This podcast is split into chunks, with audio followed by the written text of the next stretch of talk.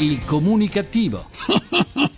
Perché l'ignoranza fa più male della cattiveria. Ideato e condotto da Igor Righetti. Se potessi avere mille lire al mese, senza esagerare sarei certo di trovare tutta la felicità. Un modesto impiego.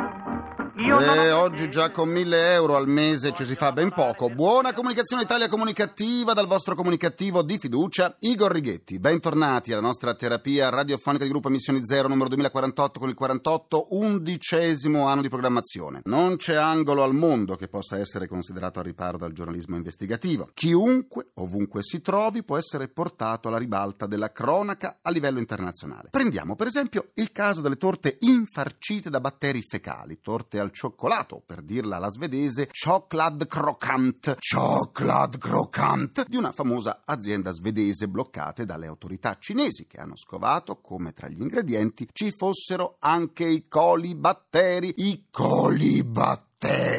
Il prodotto è stato bloccato nelle 23 nazioni dove veniva venduto. E che cosa dire? Che cosa dire dello scandalo del ragù alla carne di cavallo anziché manzo? Ecco il cavallo ha qualcosa da ridire. A rifornire l'azienda produttrice erano numerosi stabilimenti di quattro paesi europei. L'ultima, l'ultima porcheria di tipo alimentare è stata scoperta in Danimarca, a Copenaghen, dove nel ristorante eletto il migliore del mondo, e ripeto, il migliore del mondo, numerosi clienti sono stati colpiti da diarrea, vomito e dolori intestinali dopo aver gustato i celebri piatti. Proprio gustati, eh? Eh, pure a me Vasco. Si è allora scoperto che nel ristorante c'erano problemi igienici, addirittura non c'era acqua calda e il personale doveva lavarsi le mani con l'acqua fredda alla faccia del miglior ristorante del mondo. Complimenti, complimenti eh, ai critici gastronomici. Ho paura. E fai bene ad averne, piccola. Forse è il più caro ristorante, visto che il menù d'assaggio costa circa 200 euro a persona, o forse costava, perché ora non credo abbia molti clienti. Ma soltanto a leggere il menù si dovrebbero drizzare i capelli in testa, naturalmente a chi li ha. Brodo ristretto di legno di betulla al vapore, finferli e nocciole fresche. Oppure, volendo, pellicola, pellicola sì, di latte con erba, fiori e aromi. Può esistere una forma più alta di coraggio. Penso proprio di no. Probabilmente i colibatteri non hanno gradito il menù e si sono mossi a modo loro. O forse questo ristorante era così caro? Era così caro perché garantiva a clienti e critici gastronomici in visita che dopo aver mangiato non avrebbero preso un grammo grazie agli episodi di diarrea e di vomito? Insomma, non c'è luogo al mondo, non c'è attività dove si possa stare tranquilli. Tutto viene portato alla luce mediatica. Prendiamo il caso, per esempio, del vincitore morale di queste ultime elezioni, Beppe Grillo. Era inevitabile che l'informazione andasse a curiosare tra le sue cose. Avviene in tutti i paesi del mondo. Quando si spicca, per un motivo qualunque, c'è sempre qualcuno che va a spulciare. E così è stato scoperto che il famoso ex comico ha usufruito di due, e dico due, condoni edilizi tombali. Ma spulciando, spulciando, si è arrivati all'autista di Grillo. In questo periodo gli autisti sono al centro di tutto, che è anche il compagno della cognata di Beppe Grillo. Un diffuso periodico italiano fa risalire a questo autista, quasi parente, ben 13 società di capitale, una delle quali avrebbe interessi in Costa Rica. La macchina del fango dunque si è messa in moto, ma era attesa, quasi inevitabile. Grillo è in buona compagnia, non c'è giorno che non si abbia notizie, vere o presunte, di intrecci affaristici di varie entità. Nulla di nuovo sotto il sole, quindi. Sir John Acton, che di potere se ne intendeva, nei suoi saggi scriveva tra l'altro: Il potere tende a corrompere e il potere assoluto corrompe di là da ogni redenzione. I grandi uomini sono quasi sempre uomini malvagi. E son parole sante, e son parole sante. Eh già, cambiamo argomento. Ma quante schifezze, quante schifezze mangiamo? No, ma che bontà, ma che bontà! Ma che cos'è questa robina qua? Ah, ma che bontà! cos'è? Che cos'è? Cerchiamo di essere informati, di acquistare prodotti sani e genuini, nel selezionare siamo pronti anche a pagare prezzi più alti pur di avere prodotti sicuri. Perdiamo ore e ore a leggere le etichette, spesso scritte con caratteri perfilatelici, leggibili soltanto con la lente di ingrandimento, per confrontarle e poi scegliere l'acquisto da fare. E alla fine di tutto si scopre che quegli ingredienti non erano corrispondenti alla realtà, erano approssimativi. Ecco approssimativi. Oh, sì. E quanto accaduto per la carne di cavallo venduta come manzo e trovata nel ragù di più aziende produttrici, segno che il sistema aveva fatto scuola. Uno scandalo a livello internazionale, tanto che i primi ad accorgersene sono stati i britannici addetti alla sicurezza alimentare. Un fatto grave non soltanto per la frode, ma soprattutto per i possibili danni causati ai consumatori, perché una cosa sono i cavalli allevati come i vitelli per finire sulle nostre tavole. Io confesso non avrei mai la forza di mangiare carne di cavallo e neanche di vitello. E un'altra sono i cavalli sportivi, autentico concentrato di medicinali. La mappa del cibo spazzatura continua ad allargarsi, ormoni e antibiotici contaminano una grande quantità di alimenti. Un'inchiesta pubblicata dal francese Le Monde mette sotto accusa tutta la catena alimentare, tutta, carne, latte e persino omogeneizzati per bambini. Nel latte, sia esso umano, di capra o di vacca, è stata rilevata la presenza di antinfiammatori, ormoni e antibiotici, siore e siori. In Inghilterra hanno trovato pesce contaminato con il Prozac che entra nei fiumi dalle fognature. Del resto gli antidepressivi sono i farmaci più venduti nelle farmacie. Ma per tornare in Italia, l'ultimo allarme arriva dal Piemonte, dove sono stati trovati cinghiali al cesio. Sì, avete proprio capito bene, al cesio. Ho paura. La bambina si è messa a paura. È vero, noi non abbiamo centrali nucleari, ma i nostri confinanti sì. E come? E poi non va dimenticata Chernobyl. Quindi noi prendiamo soltanto gli effetti negativi del nucleare e non quelli positivi. Ecco, proprio alla centrale nucleare russa si fa risalire il cesio trovato nei cinghiali piemontesi, segno evidente che la contaminazione ambientale continua. Sono 27 i cinghiali trovati positivi al cesio. Tutti i cacciatori della zona sono stati allertati, ma non vorrei essere nei panni di chi ha già gustato la selvaggina. A me mi piace mangiare. Uffa, uffa.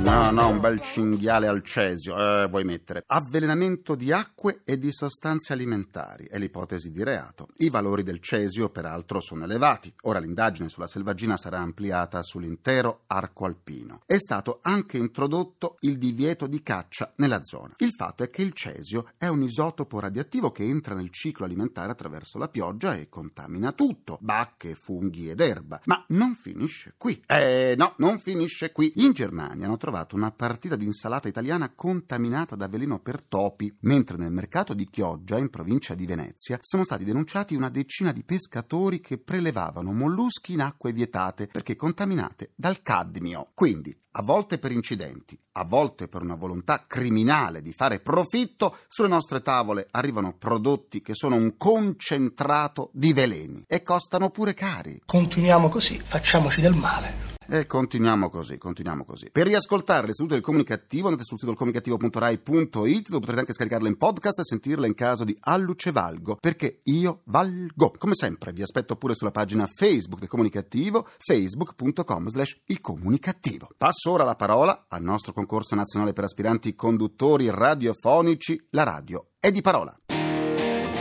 Ami la radio e ti piacerebbe metterti alla prova? Iscriviti in modo gratuito alla quarta edizione del concorso nazionale per aspiranti conduttori radiofonici La Radio di Parola, promosso in collaborazione con il Ministro degli Affari Regionali, Turismo e Sport. Per conoscere il regolamento e inviare la tua prova di conduzione vai sul sito ilcomunicativo.rai.it. Hai tempo fino al 14 marzo 2013. Potresti condurre una puntata di un programma di Rai Radio 1 e realizzare un'audioguida sulle mete turistiche italiane meno conosciute. Non perdere questa occasione perché la radio è di parola. Giovedì sarà l'ultimo giorno utile per inviare i vostri MP3, siore e siori. Non perdete questa occasione con il primo e unico talent dedicato agli amanti della radio. Soffermiamoci ora sul successo dei talent show in tv. I talent hanno invaso la televisione, ce ne sono per tutti i gusti, dai cuochi ai ballerini, dai cantanti agli imitatori. Il primo talent show televisivo italiano nacque nel 1956. Si chiamava Primo Applauso e fu il trampolino di lancio di Adriano Celentano e del Mago Silvan. Sì, ma queste trasmissioni scoprono i talenti o li creano esse stesse? Andiamo a parlarne con i nostri ospiti. La nostra mascotte precario con il suo barrito annuncia l'ingresso dell'imitatrice e attrice Emanuela Aureli. Buona comunicazione Emanuela! Buona comunicazione a te e a tutti gli ascoltatori. Come avrebbe salutato Milli Carlucci? Ecco, veramente, eh, buona comunicazione a tutti. Stop voto di voto, veramente andiamo subito con eh, ascoltare tutti quanti i nostri ospiti. Stop voto di voto. Sei eccezionale e sei al supermercato in questo momento. La Ecco. comunicazione qui è veramente Eh beh, eccellente. Supermercato è la nuova enciclopedia. Emanuela, tu sei nata alla corrida di Corrado. Che cosa ti aspettavi dalla tua esibizione artistica? Io non mi aspettavo assolutamente nulla perché veramente, anzi, ero pure incredula quella serata lì perché non mi aspettavo proprio che potesse partire tutto da lì. Ai talent show hai fatto l'abbonamento. Nel 2009 hai partecipato come concorrente a Ballando con le Stelle sì, e nel sì. 2012 a tale quale come coach. Quali esperienze ne hai ricavato? stupende. Beh, Ballando con le stelle è stato un talent veramente che mi ha dato un altro senso di vita, insomma, no? quindi mi ha fatto conoscere anche un'Emanuela diversa, mi sono messa in gioco anche nel ballo, seppure comunque eh, io nel ballo non è che avessi così tante chance, però invece eh, mi sono ritrovata un mestiere in più, tant'è che io praticamente l'ho anche inserito nel mio spettacolo. I talenti vengono scoperti dalla TV o sono generati dagli stessi programmi televisivi? I talenti vengono scoperti dalla TV, guardiamo Maria Di Filippi che è una straordinaria talent scout, nel senso che è una persona che ha scoperto tanti personaggi, dà delle opportunità ai giovani, li fa esprimere e non c'è niente di più bello che avere l'occasione per esprimere veramente eh, tutto quello che uno ha da raccontare. È un modo per partire, per farsi conoscere. Poi ci saranno dei programmi televisivi che ovviamente valorizzeranno il tutto dando tante altre opportunità, magari posti di lavoro futuri. Io me lo auguro perché dovrebbe essere questa televisione. Grazie all'attrice e imitatrice Emanuela Aureli e Grazie buona comunicazione. Buona comunicazione a te e a tutti i radioascoltatori. Do la buona comunicazione al ballerino e attore teatrale Raffaele Paganini. Buona comunicazione a voi, grazie mille. Raffaele, hai portato la grande danza in televisione, ma come vedi i talent show televisivi sulla danza?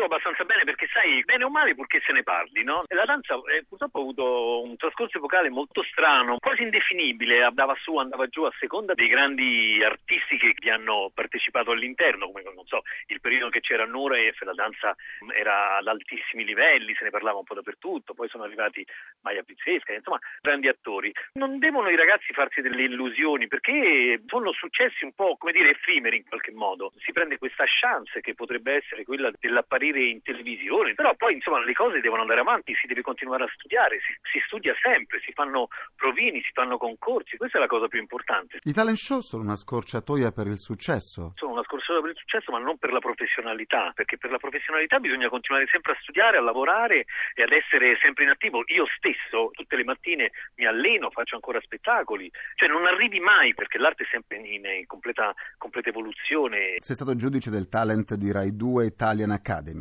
Che esperienza ti sei fatto sulla validità dei giudizi e sulle opportunità offerte ai giovani talenti? Eh, quello era un programma molto speciale, era speciale perché non era una scuola ed era esattamente la palestra che fanno tutti i danzatori, ti metti tra le mani di un coreografo piuttosto che di un maestro e continui a lavorare e poi fai le audizioni. I programmi sui talent si moltiplicano, anche quelli infantili. Non si rischia di aumentare a dismisura le ambizioni dei genitori e di fare dei bambini degli adulti frustrati?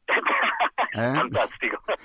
Geniale questa domanda, è bellissima. Grazie, troppo buona. È una comunicattiveria questa. È una comunicazione, Eh, no Maretta per risponderti. Ti rispondo in effetti sì, è così. Il problema, il problema vero non è tanto i ragazzi, i giovani, anche perché eh, ribadiamo il concetto, i giovani sono giovani in quanto tali sono affagottati da una leggera incoscienza, se vogliamo. Il il problema è più i genitori, no? Che magari si creano delle illusioni che non sempre vengono poste in essere, insomma. Io ho una scuola di danza, per esempio, nella mia scuola ci sono tantissime mamme che, che portano le bimbe e la frase classica è ah io ci ho provato a fare danza poi non ci sono riuscita e vorrei che mia figlia provasse dico bene signora non si preoccupi lasci qui la bimba e ci pensiamo noi Grazie all'attore teatrale e ballerino Raffaele Paganini e buona comunicazione. buona comunicazione a voi tutti a te grazie mille Io penso positivo perché son vivo, perché son vivo. Io penso positivo perché son vivo e finché son vivo. Pensiamo positivo. Concludo anche questa seduta con il mio pensiero comunicativo.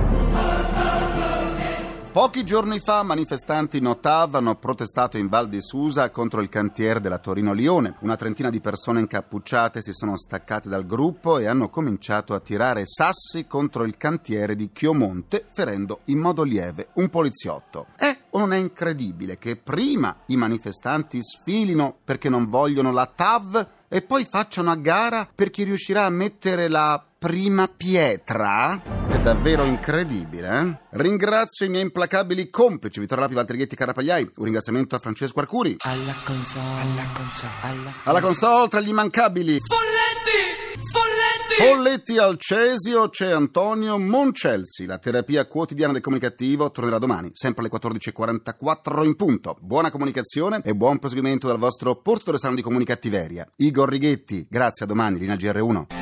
Il comunicativo. Perché l'ignoranza fa più male della cattiveria. Ideato e condotto da Igor Righetti.